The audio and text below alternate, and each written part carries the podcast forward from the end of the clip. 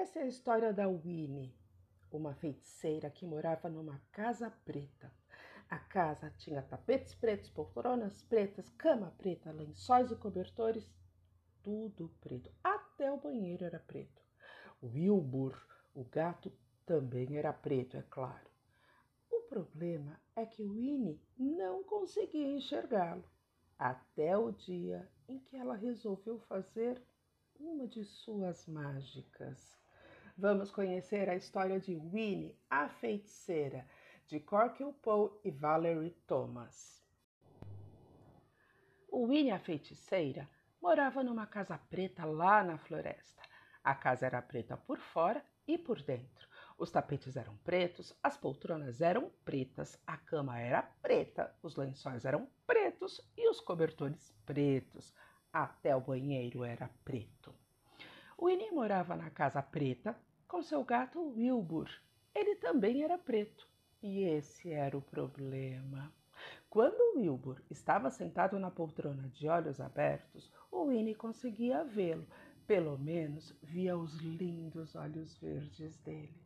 Mas quando Wilbur fechava os olhos para dormir, o Winnie não o via de jeito nenhum. Então a feiticeira sentava em cima do gato. Quando Wilbur estava sentado no tapete de olhos abertos, Winnie conseguia vê-lo. Pelo menos via os olhos dele.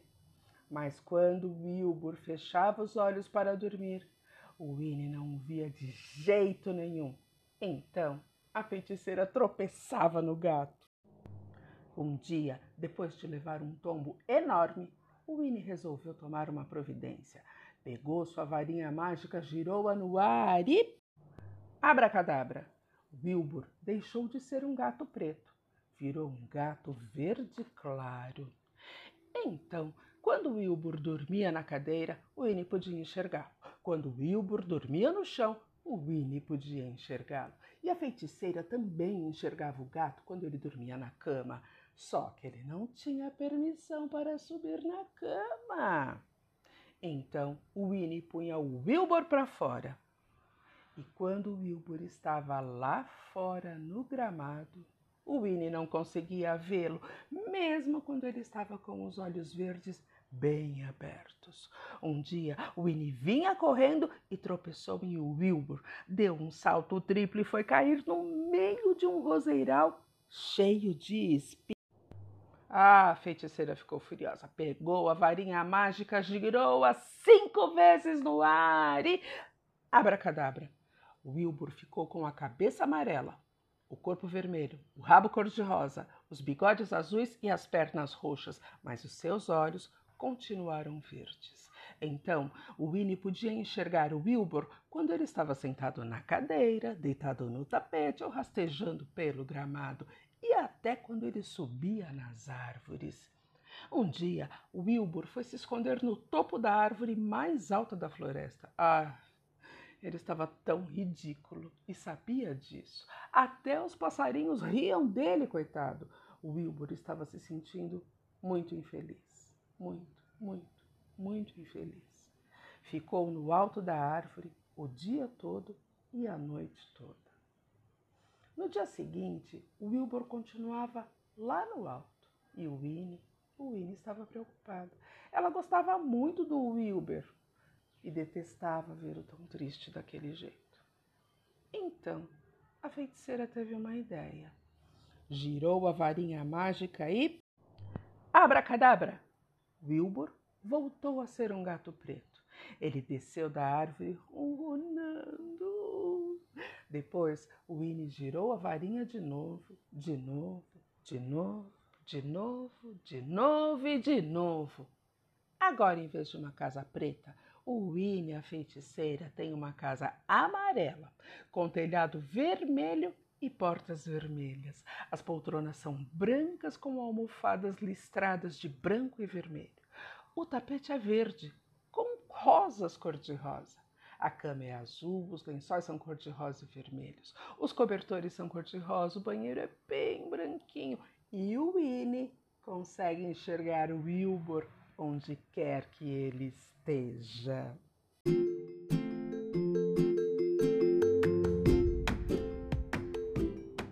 Menina Bonita do Laço de Fita, uma história de Ana Maria Machado.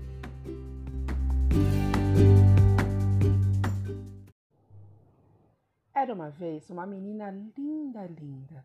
Os olhos dela pareciam duas azeitonas pretas, daquelas bem brilhantes. Os cabelos eram enroladinhos e bem negros, feito fiapos da noite. A pele era escura e lustrosa, que nem o pelo da pantera negra quando pula na chuva.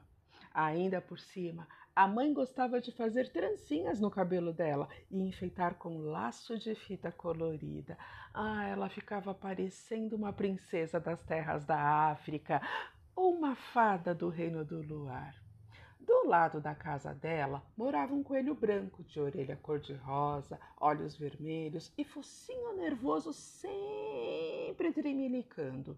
O coelho achava a menina a pessoa mais linda que ele tinha visto em toda a vida e pensava: ah, quando eu casar, quero ter uma filha pretinha e linda que nem ela.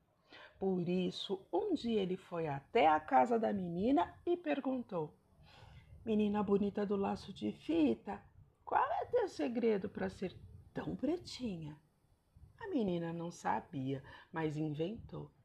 Ah, deve ser porque eu caí numa lata de tinta preta quando era pequenininha. O coelho saiu dali, procurou uma lata de tinta preta e tomou um banho nela. Ficou bem negro, todo contente. Mas aí veio uma chuva e lavou todo aquele pretume. E ele ficou branco outra vez.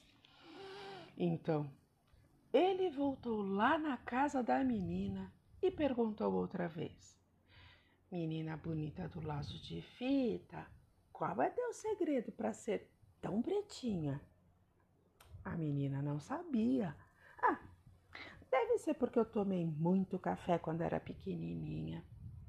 O coelho saiu dali, tomou tanto café, tanto café, que perdeu o sono e passou a noite toda fazendo xixi, mas não ficou nada preto. Então ele voltou lá na casa da menina e perguntou outra vez: Menina bonita do laço de fita, qual é teu segredo para ser tão pretinha? A menina não sabia, mas inventou. Hum, deve ter sido porque eu comi muita jabuticaba quando era pequenina.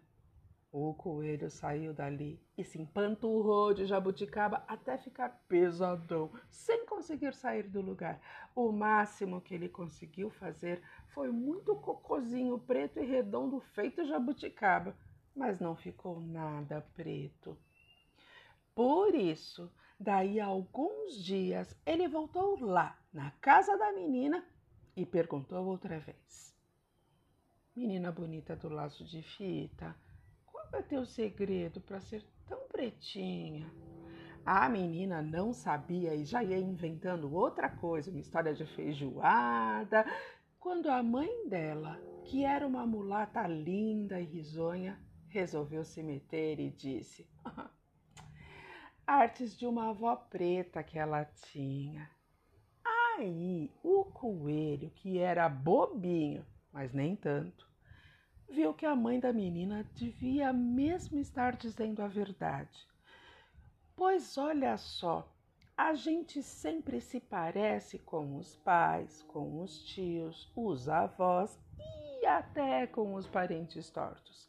E se ele queria ter uma filha pretinha e linda que nem a menina, tinha era que procurar uma coelha preta para casar. E não precisou procurar muito. Logo encontrou uma coelhinha escura como a noite, que achava aquele coelho branco uma gracinha.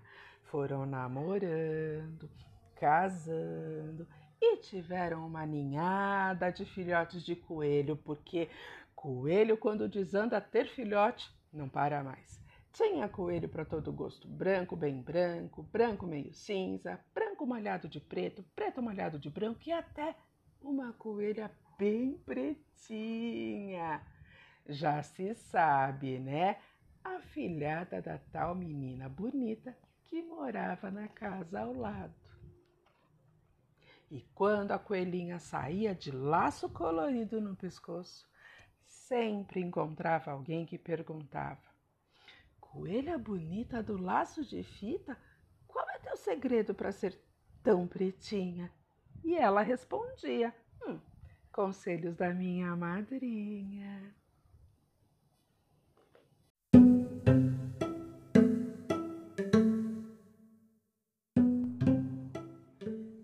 Uma história que nos fala sobre as coisas que pensamos sobre os outros antes mesmo de conhecê-las. Será que nós sempre temos razão?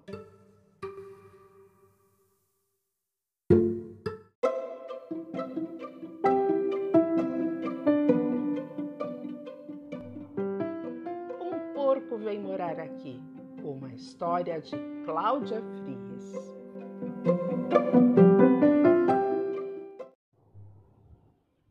Dia, quando Gabriela Galinha estava pendurando roupa no varal, Doutor Raposo saudou-a com uma inesperada notícia. O novo vizinho está se mudando hoje para o nosso prédio, disse ele. Ai, ai, suspirou Gabriela. Espero que seja alguém sossegado e asseado. Esticando a cabeça para fora da janela, Clóvis Coelho falou: Hum, um gato limpo ou um tatu ordeiro seria ótimo.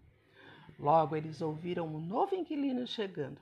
Clóvis Coelho, Doutor Raposo e Gabriela Galinha esconderam-se no topo da escada para espiar o seu novo vizinho. E não puderam acreditar no que viram. Não era um gato limpo, nem um tatu ordeiro, nem uma raposa, nem uma galinha ou um coelho. Meu Deus! exclamou Gabriela. É um porco! Um porco vem morar aqui? Assim não dá. Todo mundo sabe que os porcos são bagunceiros, sujos e lamacentos. Doutor Raposo e Clóvis Coelho concordaram plenamente. Mas naquela tarde, Doutor Raposo encontrou-se com um porco e ele estava carregando lenha. Doutor Raposo continuou andando rapidamente, sem nem dizer olá, mas diminuiu o passo para ver o que o porco estava fazendo e não se surpreendeu nem um pouco ao ver que o porco deixara cair alguns pedaços de lenha na calçada. Ah, doutor Raposo foi exclamar logo, reclamando com Gabriela Galinha. Que bagunça, disse ele. Aquele porco deixou lenha espalhada na nossa calçada. Oh, não! falou Gabriela e foi lá fora olhar, mas não viu lenha nenhuma e pensou: puxa, o doutor Raposo deve ter varrido tudo. Ainda bem. Mas tinha sido o porco que havia varrido a sujeira. Depois ele subiu ao seu apartamento e preparou-se para acender sua lareira. Em seguida, foi a vez de Gabriela Galinha encontrar-se com o porco. Ele carregava duas pesadas sacolas de supermercado. Ela também não disse olá para ele, mas escondeu-se embaixo da escada para ver o que ele iria fazer desta vez e não se surpreendeu nem um pouco quando ele deixou cair um saco de farinha que se espatifou, espalhando a farinha toda pelo chão. Ah, Gabriela Galinha foi reclamar com Clóvis Coelho. Que sujeira, disse ela. Aquele porco deixou a entrada do prédio coberta de farinha. Hum, que horror! exclamou Clóvis e foi lá olhar a sujeira mas não viu farinha nenhuma e logo pensou: hum, Gabriela deve ter limpado tudo. Mas fora porco que varrera e limpara o chão.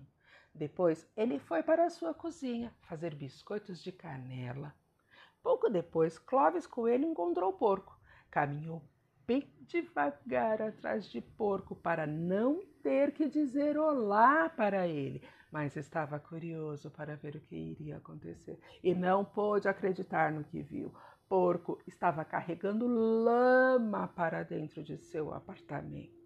A lama escorria pelo chão e Porco pisava nela, deixando um rastro de pegadas enlameadas. Oh, Clóvis Coelho foi logo reclamar com o doutor Raposo e Galinha Gabriela.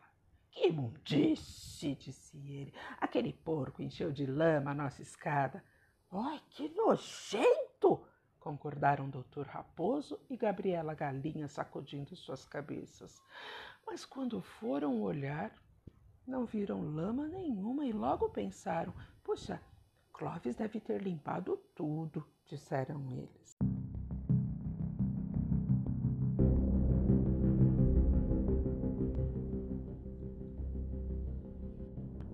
Mas fora porco quem lavara as escadas três vezes. E não era lama, mas sim argila que porco estava levando para sua oficina para fazer cerâmica. Agora chega! disseram Gabriela, Clóvis e Dr. Raposo. Se um porco quer morar no nosso prédio, tem que saber se comportar direito. Senão, ele vai ter que ir embora. E subiram as escadas para dizer isso a ele, todos furiosos. Tocaram a campainha.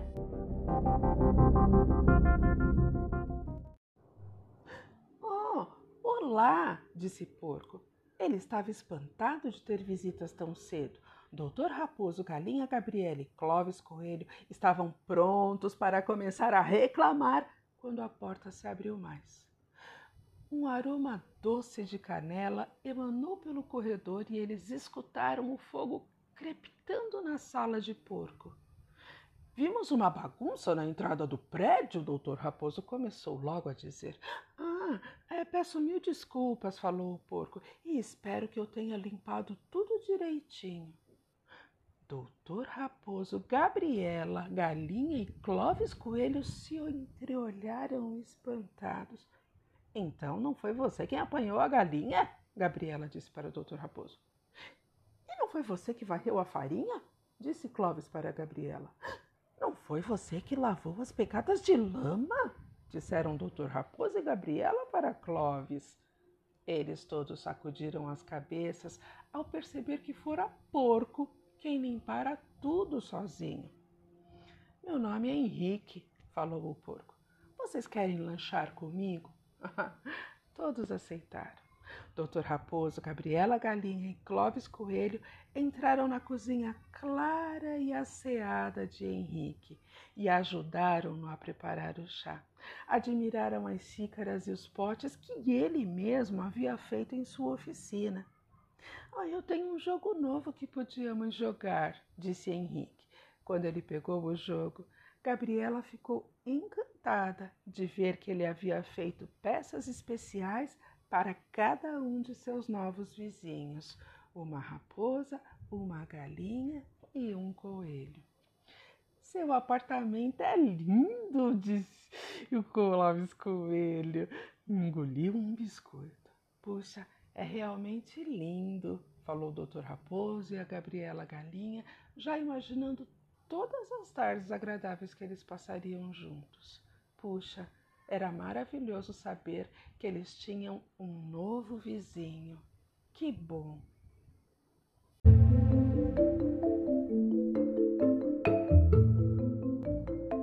Urashima e a Tartaruga. Adaptação de Paulo Neto para uma lenda do folclore japonês.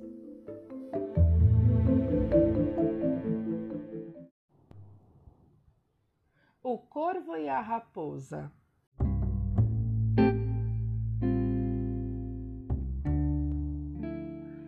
É uma história bem interessante.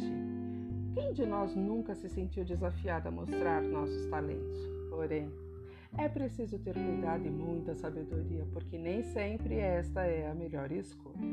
Vejam o que aconteceu com o corvo nessa história que vou contar. O corvo voava tranquilo, buscando um lugar confortável e adequado para que pudesse degustar calmamente o delicioso pedaço de queijo que trazia no umbigo. Avistou uma árvore frondosa no meio de uma clareira e decidiu que aquele seria o local do esperado banquete. Atraído pelo inconfundível e delicioso aroma do queijo, uma raposa aproximou-se da árvore. Infelizmente, a raposa não era uma especialista em escalar galhos, mas aquele cheiro, ai, ai, ai, aguçou seu apetite e ela faria qualquer coisa para pegar o queijo da árvore. Pensando rapidamente e inteligente, como só as raposas são, ela começou. Bom dia, senhor corvo. Belo dia, não? Uhum, foi a resposta que o corvo deu. Sabe, disse a astuta raposa, outro dia, ao descansar sob uma sombra tão fresca quanto essa, ouvi o canto de uma ave tão belo, mas tão belo, que imaginei que fosse o canto de um corvo. Bingo! O corvo arregalou os olhos e interessou-se logo pelo assunto. E a raposa prosseguiu na conversa. Foi a minha surpresa ao ver que não era um corvo, era um roxinol que ali cantava. É claro que eu elogiei muito, né? Porque ah, foi muito bonito o canto do roxinol, mas ele me informou que os corvos têm um canto horrível. Na verdade, ele me disse que os corvos não sabem cantar, mas eu aposto, meu amigo corvo, que se você cantasse seria muito, muito, mas muito, muitíssimo melhor do que aquele rouxinol pretensioso. Corvo desconfiado a mostrar seu talento, com o peito cheio e o orgulho ferido, decidiu cantar. E logo abriu o bico. Sabe o que aconteceu? é claro, o queijo caiu como no plano da raposa e imediatamente abocanhou-o sem cerimônia e partiu lambendo os beijos e deixando o corvo a ver navios. Atrevida como era, ainda olhou para trás e disse para o corvo: Da próxima vez, colega, desconfie dos bajuladores.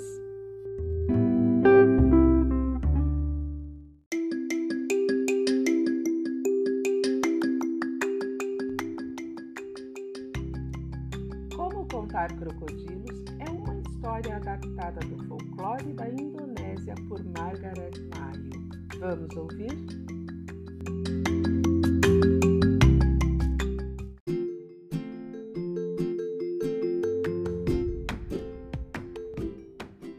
Era uma vez um macaco que vivia fazendo arte e arrumando confusão. Ninguém segurava aquele macaco. Certa manhã, dançando todo satisfeito, foi até a margem do rio. A primeira coisa que enxergou do outro lado foi uma mangueira carregadinha de mangas amarelas, alaranjadas, esverdeadas. Só de olhar para aquelas mangas já dava fome. Eu não aguento, preciso comer uma daquelas mangas, senão vou ter uma coisa ele. E agora?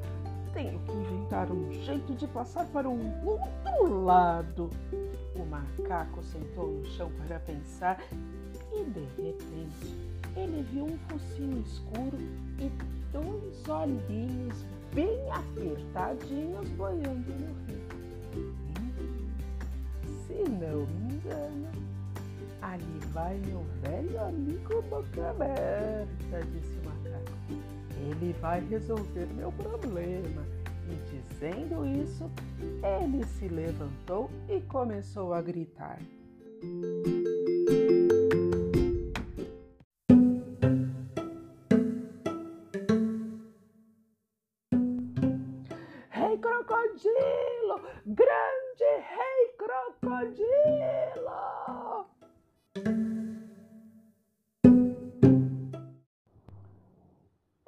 Crocodilo tirou a cabeça para fora da água. Você está falando comigo? perguntou. É, estou, rei crocodilo, estou, respondeu o macaco. O crocodilo sorriu, mostrando todos os seus dentões pontudos. Ele achava ótimo ser chamado de rei crocodilo. Hum, andei pensando, disse o macaco. Tem tanto crocodilo morando por aqui, mas sabe, mesmo assim eu aposto que tem mais macaco crocodilo, muito mais. Que isso? Você ficou maluco? disse o crocodilo. Tem muito mais crocodilo que macaco. Hum, a gente podia contar, disse o macaco. E como a gente faz para contar?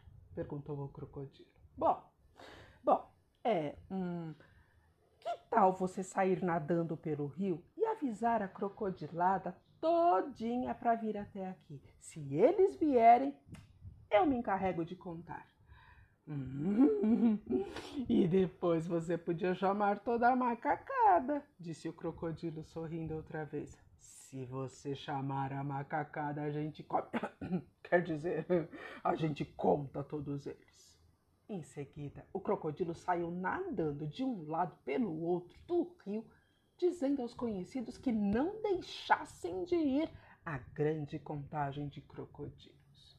Porque, disse ele sorrindo de novo, logo depois da contagem dos crocodilos, vai haver uma grande contagem dos macacos.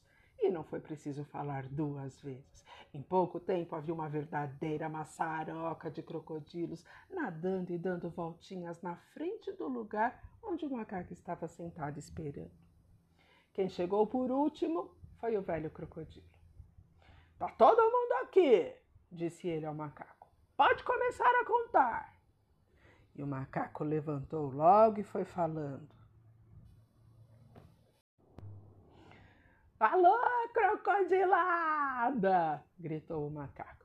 Todos em fila, em fila, quero um ao lado do outro. E os crocodilos nadaram, formando uma fila comprida que começava numa margem do rio e acabava na outra. Atenção, crocodilada! Quero todos bem quietinhos, hein? gritou o macaco. Em seguida, pulou nas costas do crocodilo mais próximo e contou: Uh! Depois pulou para o crocodilo que estava ao lado: Dois! E passou para o crocodilo seguinte e depois para o outro: Três! Quatro! O macaco foi pulando de crocodilo em crocodilo e contando aos gritos até chegar a 29. Com o último pulo, lá estava o macaco do outro lado do rio. Dançando, ele foi direto para a mangueira, subiu na árvore, estendeu a mão e apanhou uma manga amarela, alaranjada, esverdeada e deu uma bela dentada. Hum, uau! Esta manga está deliciosa! O velho crocodilo berrou lá do rio. Quer dizer que tem 29 crocodilos nesta parte do rio, não é? Pelas minhas contas, sim, disse o macaco. Nesse caso, disse o crocodilo, trate de ir chamar os macacos agora. Diga a eles para fazerem uma fila junto à margem do rio, porque queremos contar vocês. Eu? Eu ir chamar todos os macacos? Está aí uma coisa que eu não tenho a menor intenção de fazer. Não? Por que não? perguntou o crocodilo. Oh, velho boca aberta, disse o macaco. Se tem uma coisa que não me interessa, é saber se o que tem mais por aqui é crocodilo ou macaco. Eu só estava querendo mesmo era atravessar o rio para comer manga e vocês, ai, crocodilos simpáticos, fizeram uma ponte para eu passar. Dizendo isso, o macaco estendeu a mão e colheu outra manga, alaranjada, amarelada, esverdeada e lascou-lhe uma bela dentada. Vendo aquilo, 29 crocodilos furiosos foram embora nadando para ver se encontravam alguma coisa para jantar. Vai daí que até hoje a coisa que crocodilo mais gosta de comer é macaco. O difícil é encontrar mesmo algum que ele consiga agarrar. Ai, ai. A tartaruga que queria voar. Esta é uma história adaptada por Margaret Maio de uma fábula de Esopo.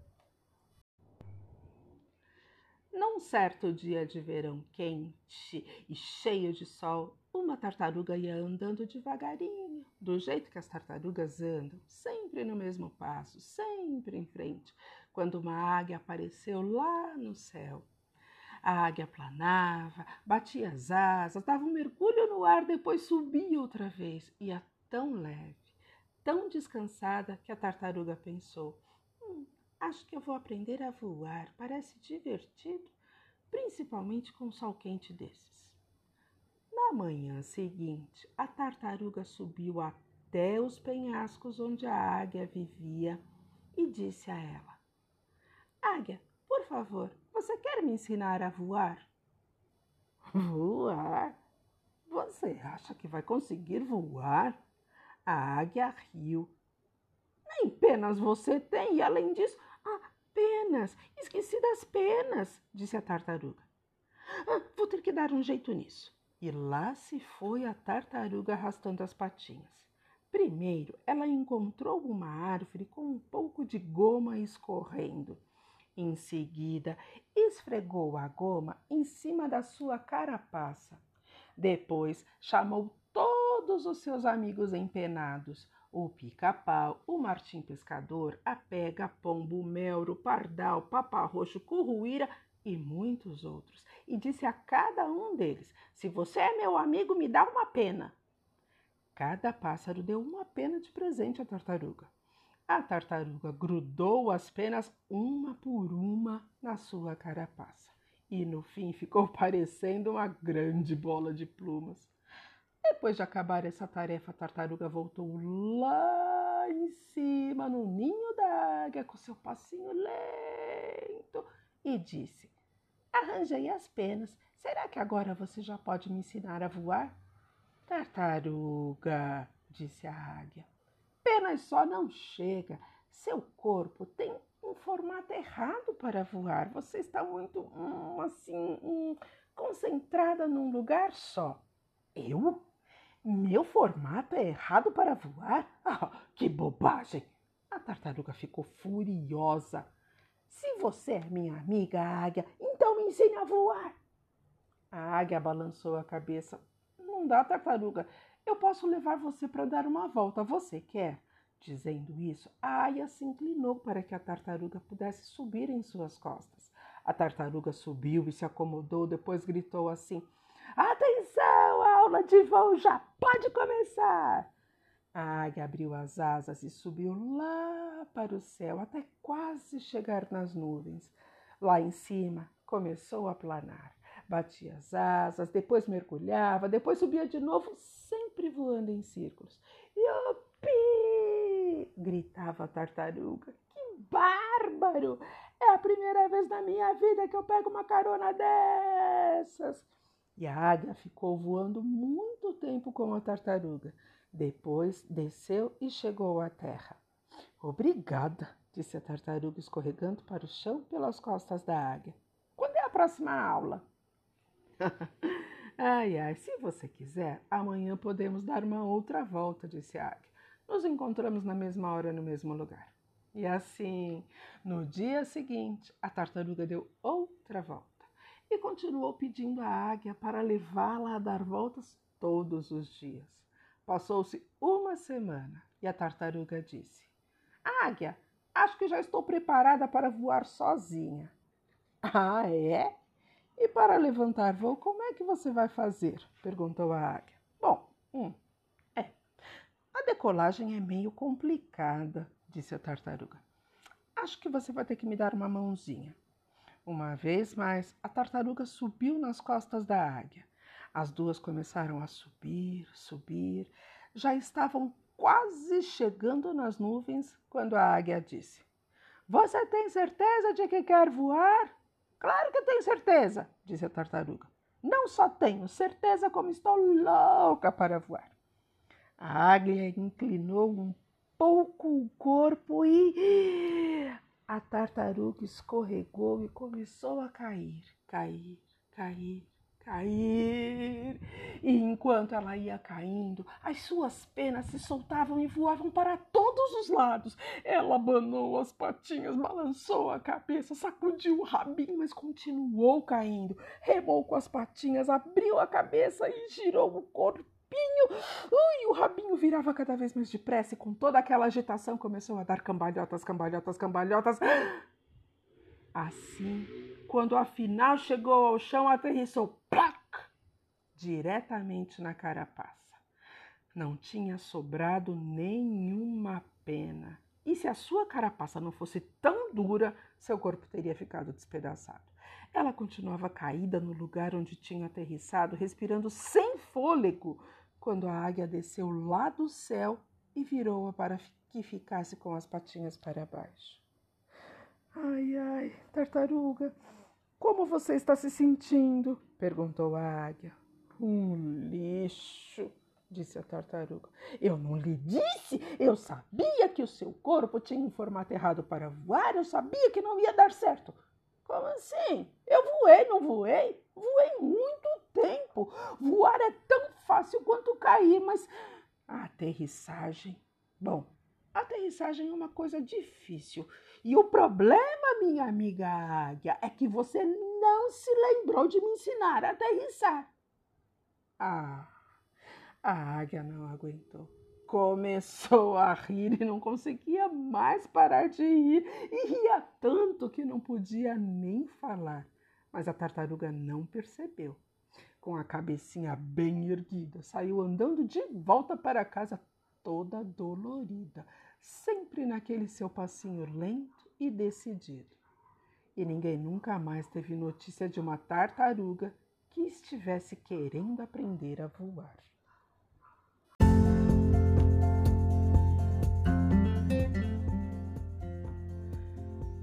Vovó Coelha e o Leão Mandão é uma história do folclore indiano adaptada por Margaret Maio.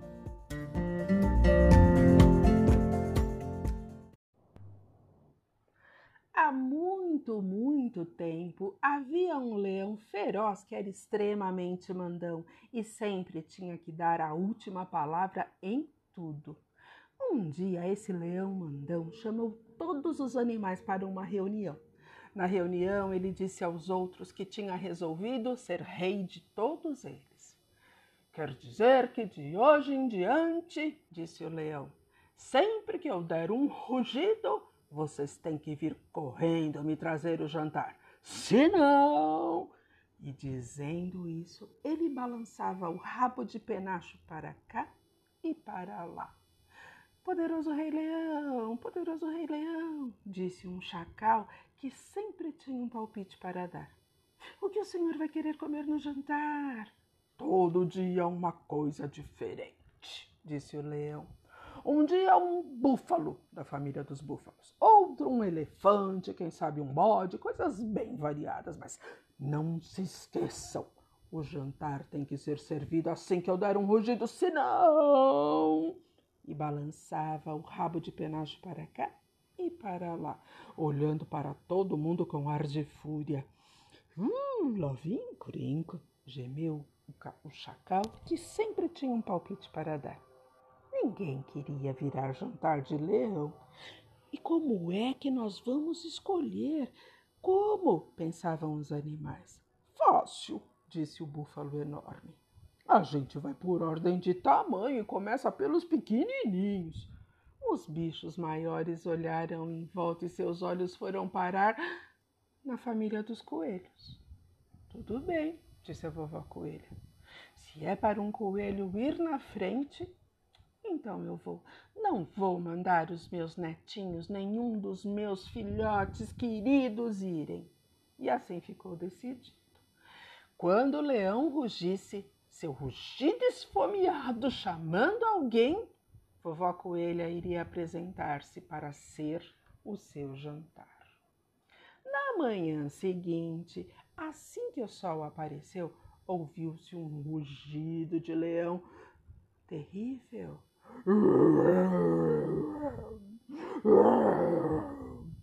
Na família dos coelhos todo mundo acordou, mas vovó coelha disse: Ainda é cedo para sairmos da cama. Ouvindo isso, todos fecharam os olhos e dormiram de novo. O tempo foi passando e de repente ouviu-se um rugido ainda mais forte, mais longo. Na família dos coelhos, todo mundo acordou. Mas vovó coelha disse: Hora de tomar café da manhã. Ouvindo isso, todos saíram pulando para roer folhinhas fresquinhas. O tempo foi passando, até que de repente ouviram-se vários rugidos muito fortes e muito longos.